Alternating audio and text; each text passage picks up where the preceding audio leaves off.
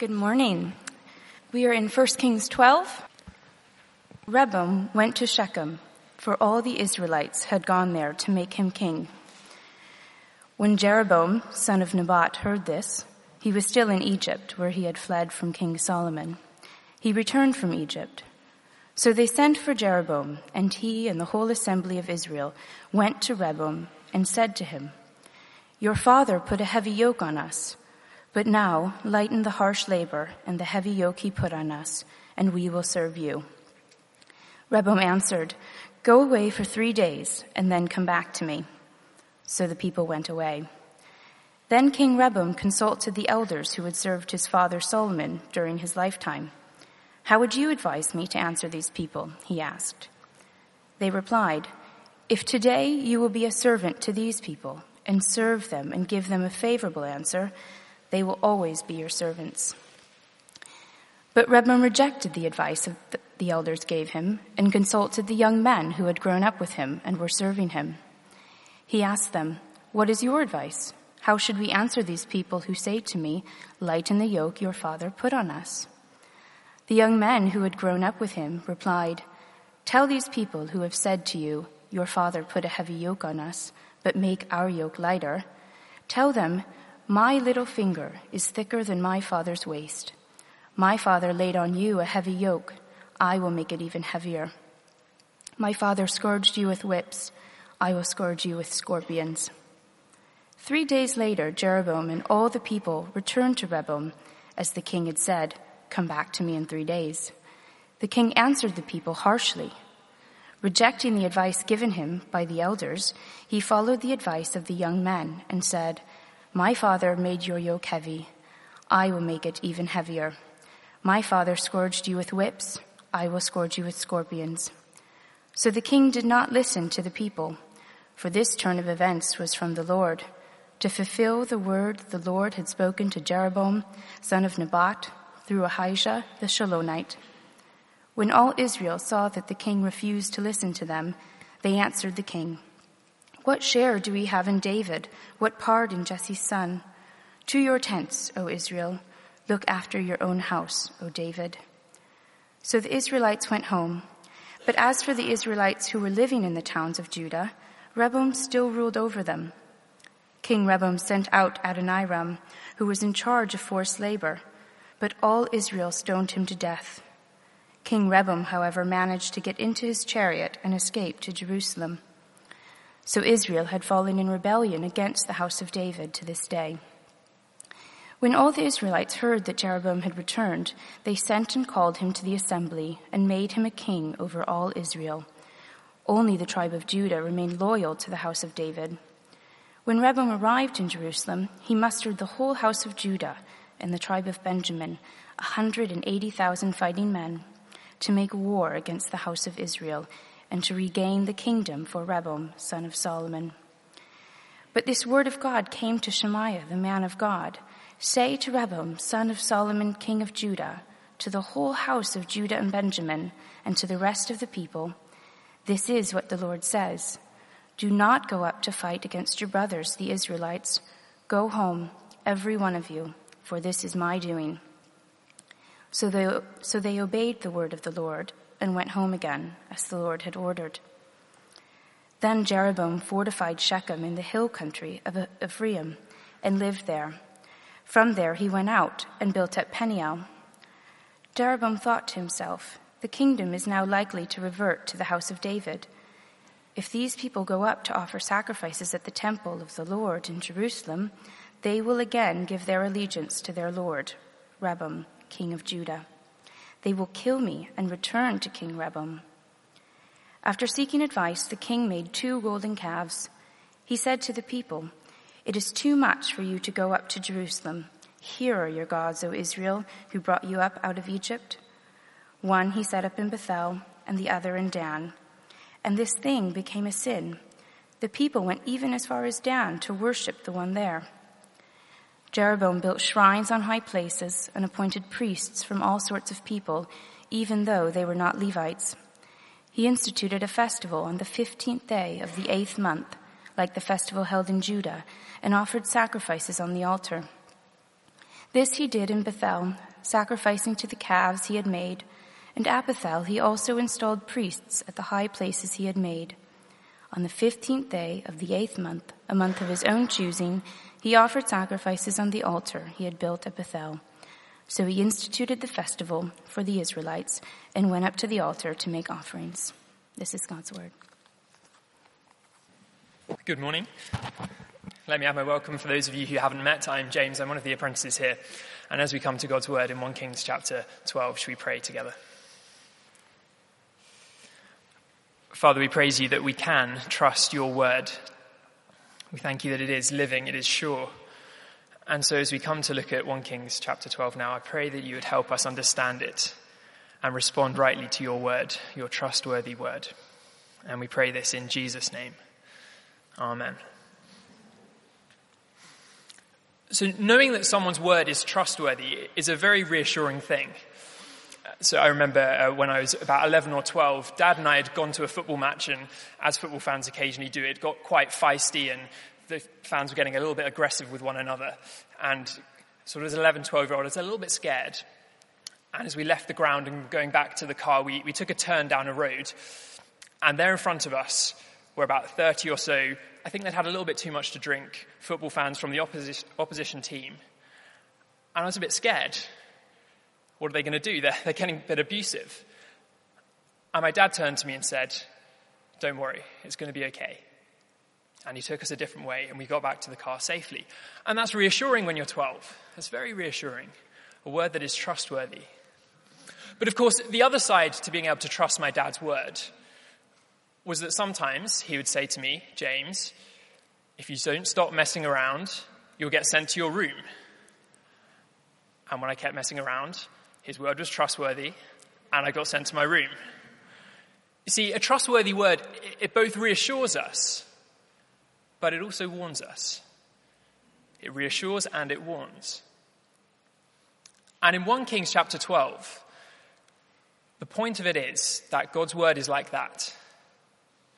Sometimes it reassures. It gives great reassurance. God is in control. He's on the throne.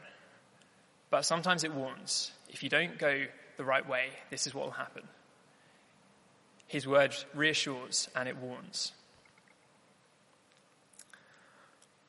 If you're joining us this week in 1 Kings, you'll have seen that we're a new part in the, the story. So, chapters 1 to 10, we've seen the glorious reign of King Solomon, a reign of wealth and wisdom. We've seen this reign of almost a picture of what heaven is going to be like God dwelling amongst his people. Everything's good. And then last week, chapter 11, you see the slow drift and decline as Solomon takes a wrong path. Tragedy. And the background, really, that we need to keep in mind in this chapter is God's word that came in chapter 11. His word that came, you remember, Ahijah the prophet comes and he says, See, I'm going to take, I'm going to tear this kingdom out of Solomon's hand and give you ten tribes. But for the sake of my servant David and the city of Jerusalem, which I have chosen out of all the tribes of Israel, he will have one tribe. I will do this because they have forsaken me and worshipped other gods. The word of God that comes in chapter 11 is this there's going to be judgment, ten tribes, the kingdom's going to be split but also a word of grace. The promise to David will remain. Jerusalem will stay there. So it's a word of God that comes, both of judgment and of grace. And we're going to look at the story today in chapter 12 in, in two parts. So, verses 1 to 24, the, the longer part, we'll look at and see how the word of God is fulfilled through human folly. The word of God fulfilled through human folly. And then 25 to 33, we'll see how the word of God is rejected through human insecurity. So the word of God, fulfilled through human folly and then rejected through human insecurity. So let's look down then and pick the story up at verse 1 of chapter 12.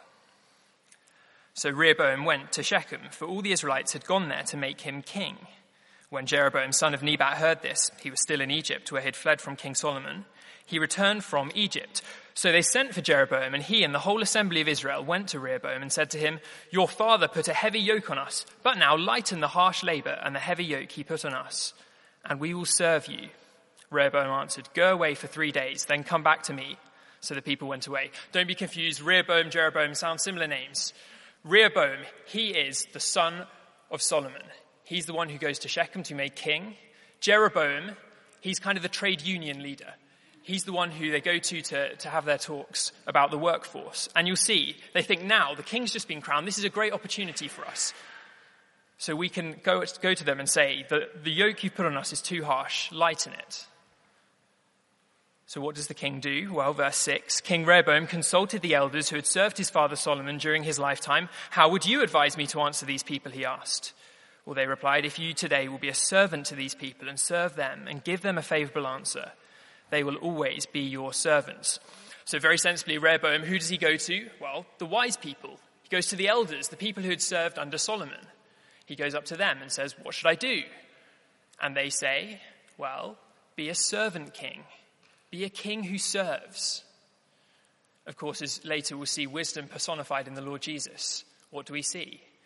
A king who serves. I did not come to be served, but to serve. Their, their advice is, is wise. Rehoboam, go this way, be a servant king. If only he had listened. Verse 8. But Rehoboam rejected the advice the elders gave him and consulted the young men who had grown up with him and were serving him. He asked them, well, What's your advice? How should we answer these people who say to me, Lighten the yoke your father put on us?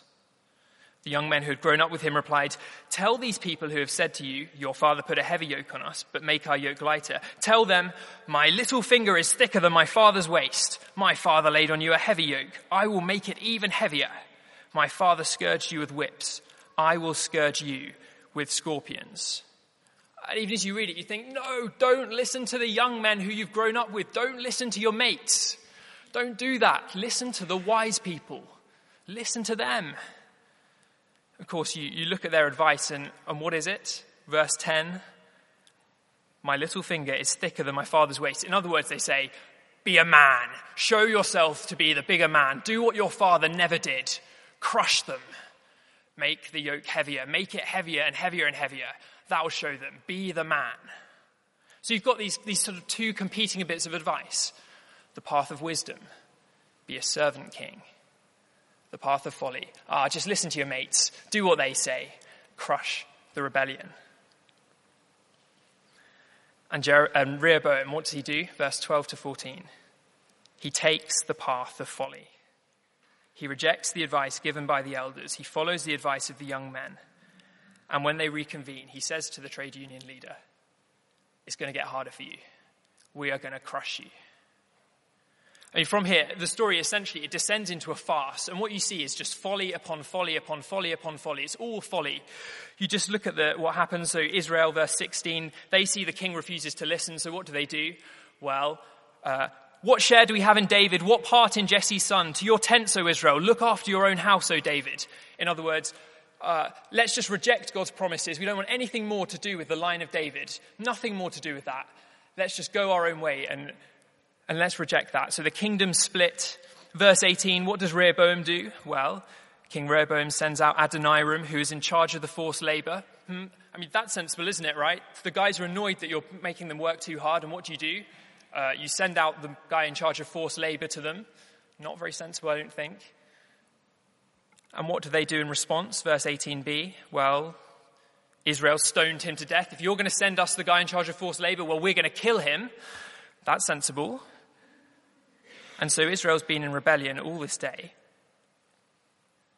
But Rehoboam gets back and he thinks, hmm, okay, the kingdom's been split. What should I do? Verse 21.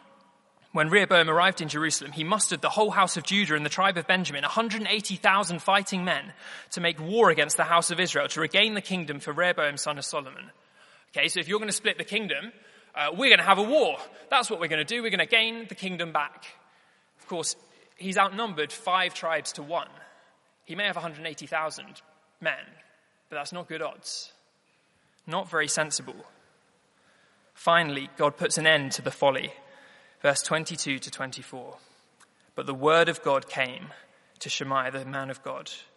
Say to Rehoboam, son of Solomon, king of Judah, to the whole house of Judah and Benjamin, and to the rest of the people, this is what the Lord says. Don't go up and fight against your brothers, the Israelites. Go home every one of you, for this is my doing.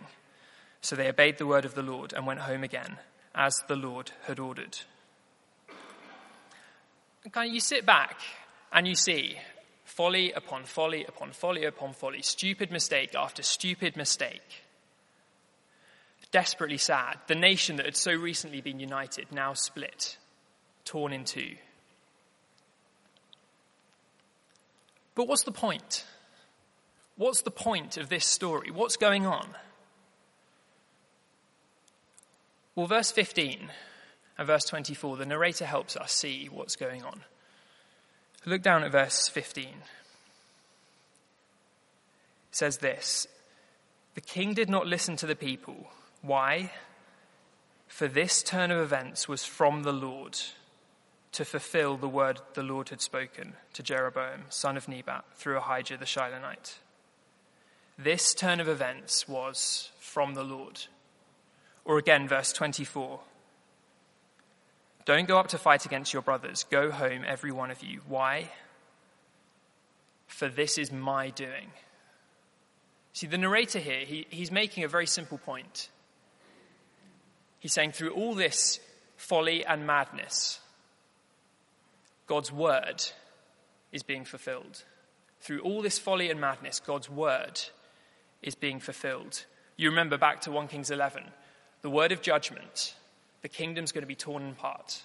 You get to the end of this chapter, God's word is fulfilled. His word of grace, there's going to be one tribe there who's going to remain with Rehoboam so that the promise to David could be fulfilled. And you get to the end of the chapter, his word is fulfilled. Judgment and grace, both fulfilled. God's word stands firm at the end of the chapter. That's what the narrator's saying. As you look at the folly in 1 Kings chapter 12, God's word stands firm.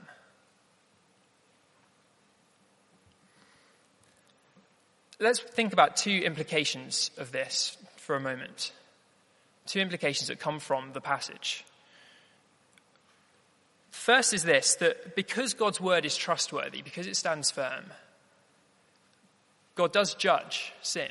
That's what it's saying. Because God's word stands firm, he does judge sin. Whatever else you say about 1 Kings chapter 12, you have to say that this passage is here to explain what happened after Solomon sinned. It's the consequence of it. 1 Kings 11, he drifts away, worships other gods. 1 Kings 12, the result, God's judgment. You think about a, a, child living in Israel who gets old enough to start asking mum and dad awkward questions. And the little child says, Mummy, why is our nation split in two? What's going on? And mummy would open 1 Kings chapter 12 and say, This is what happens when the king drifts away from the Lord. This is what happens. Judgment comes. It's a sobering truth because God's word is trustworthy. When he says, I will judge sin, that's what he means. I will judge sin. And you see that throughout the Bible, right from Genesis chapter 2. If you eat of the fruit of the tree, you will surely die. Right the way through to Acts, where Paul say that he has set a day when he will judge the world with justice. All the way through, because God's word is trustworthy, sin is judged. It's a sobering truth, but it's what the passage is here for. But secondly, we also see that because God's word is trustworthy, his grace prevails even through human folly. Because God's word is trustworthy, his grace prevails even through human folly. I mean, the whole chapter is set up to just show the repeated folly between Rehoboam and Jeroboam, all of them doing stupid things again and again. But through all of that, what's happening is this God's word is being fulfilled.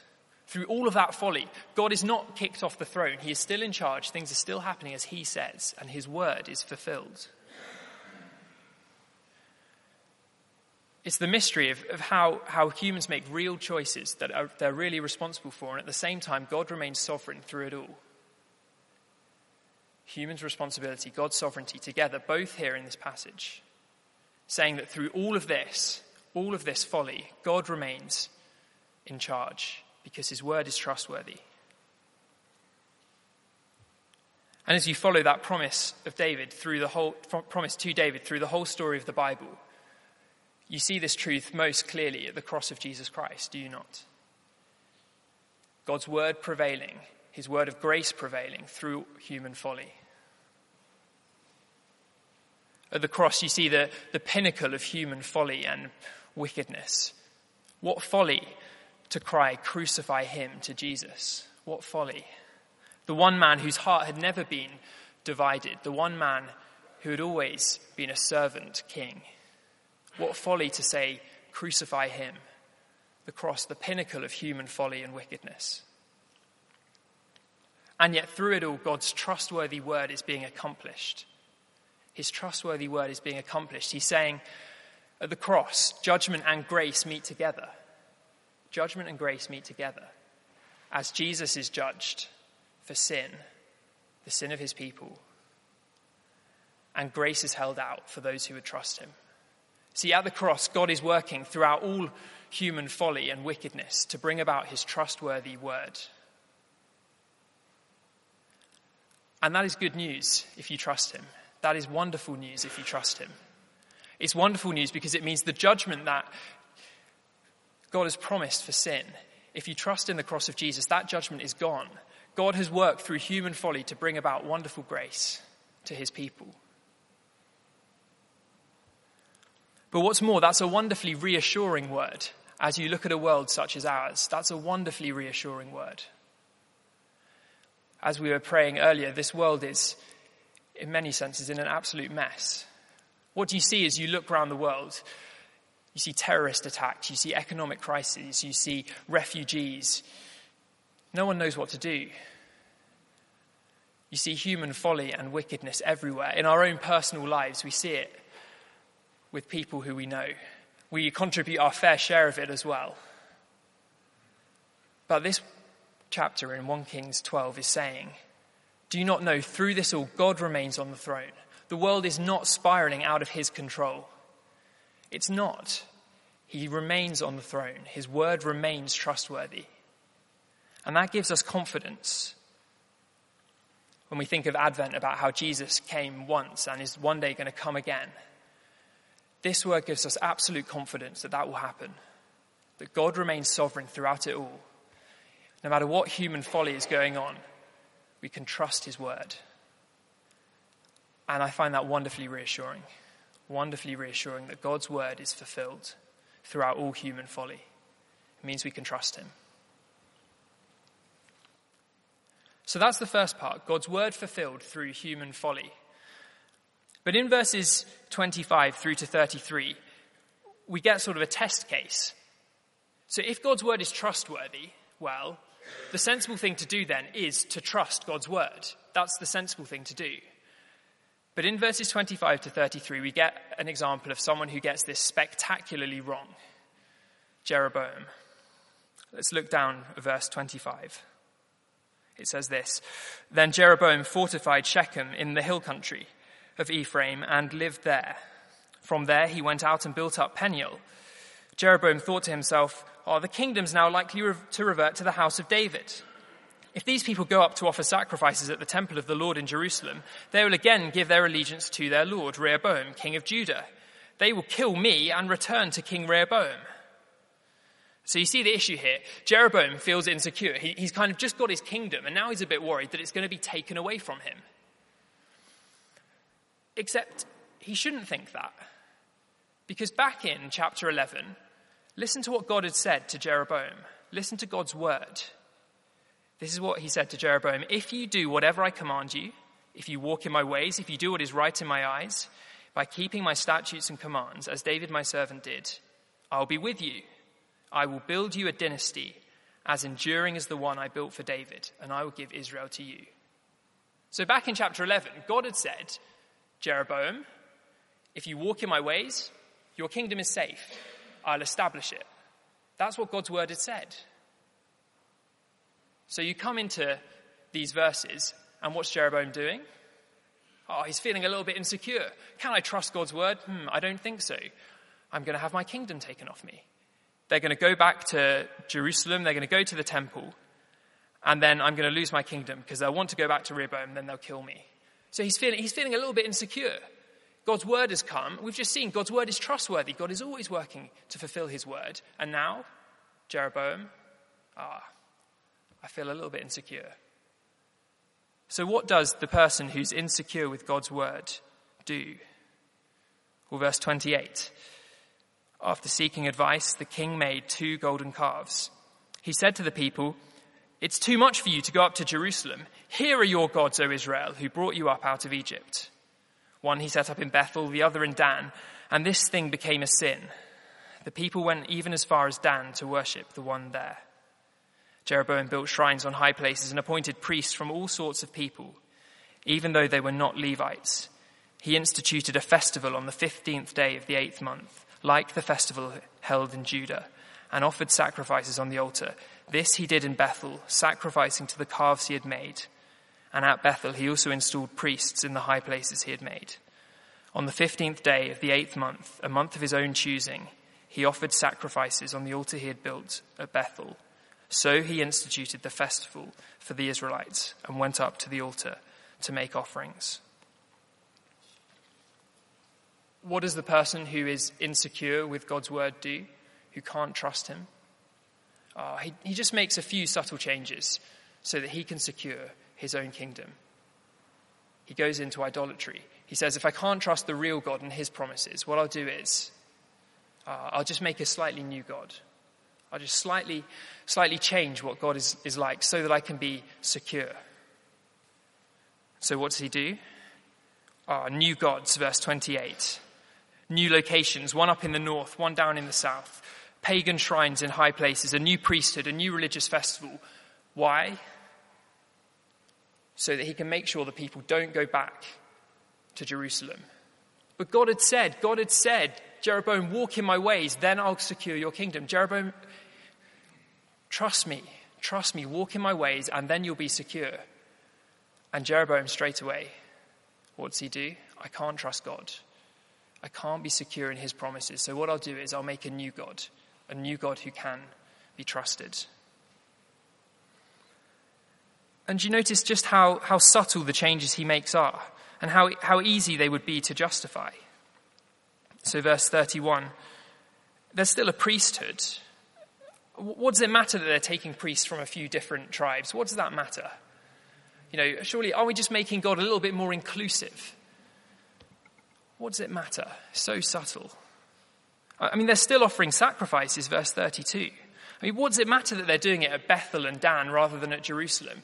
I mean, if you know your, the history of, of Israel, you'll know that God had appeared at Bethel he had appeared at Bethel to Jacob.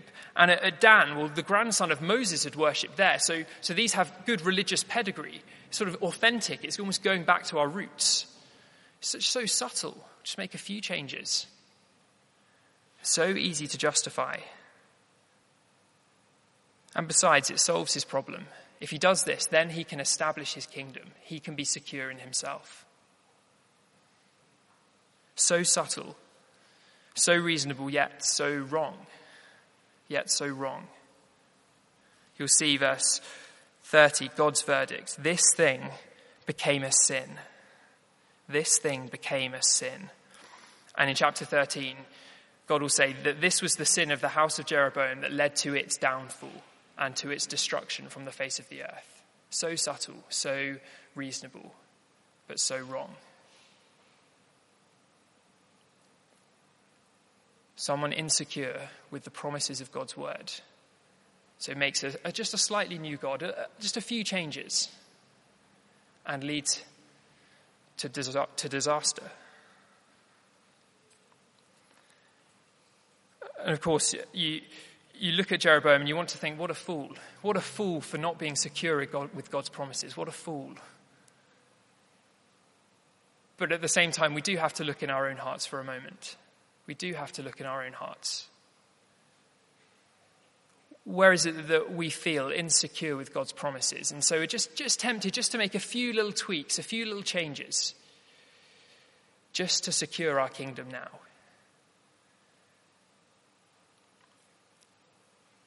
So, you know, God promises that, that life in this world as a Christian, oh, it does involve suffering and persecution. It does involve that. He promises that, but says, do you know what? That's the path Jesus took and it results in glory. So keep going. That's what God promises.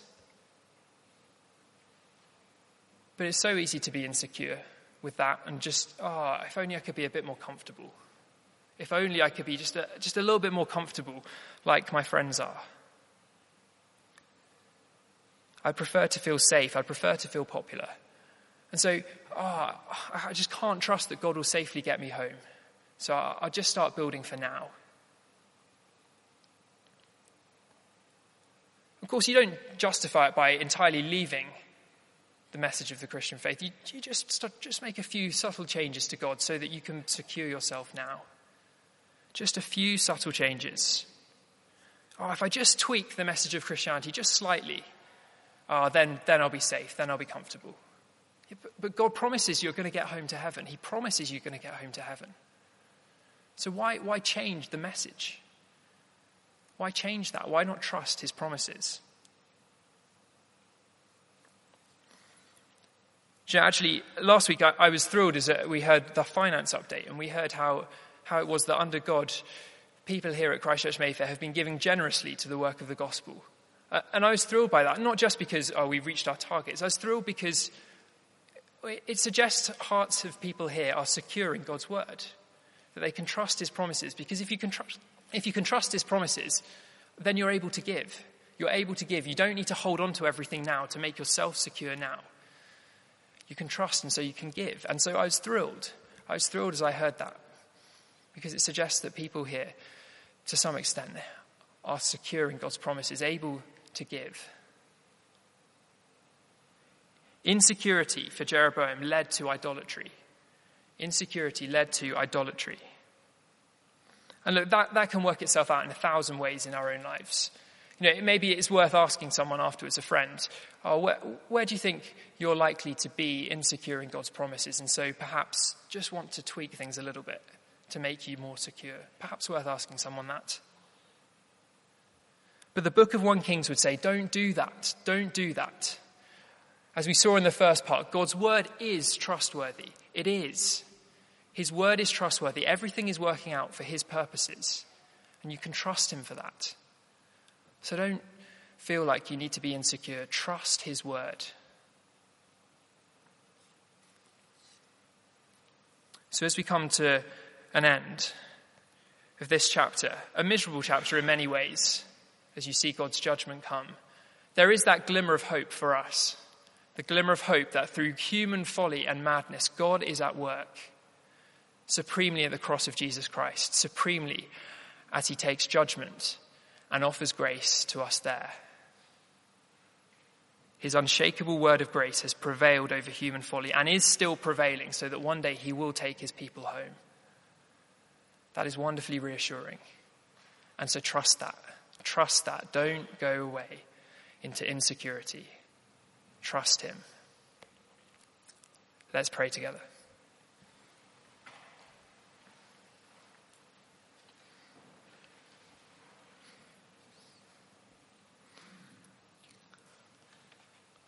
Father, we confess that in a world such as this, we are so quick to turn, so quick to be insecure in your promises. And yet, again and again throughout the Bible, you've shown us that your word can be trusted.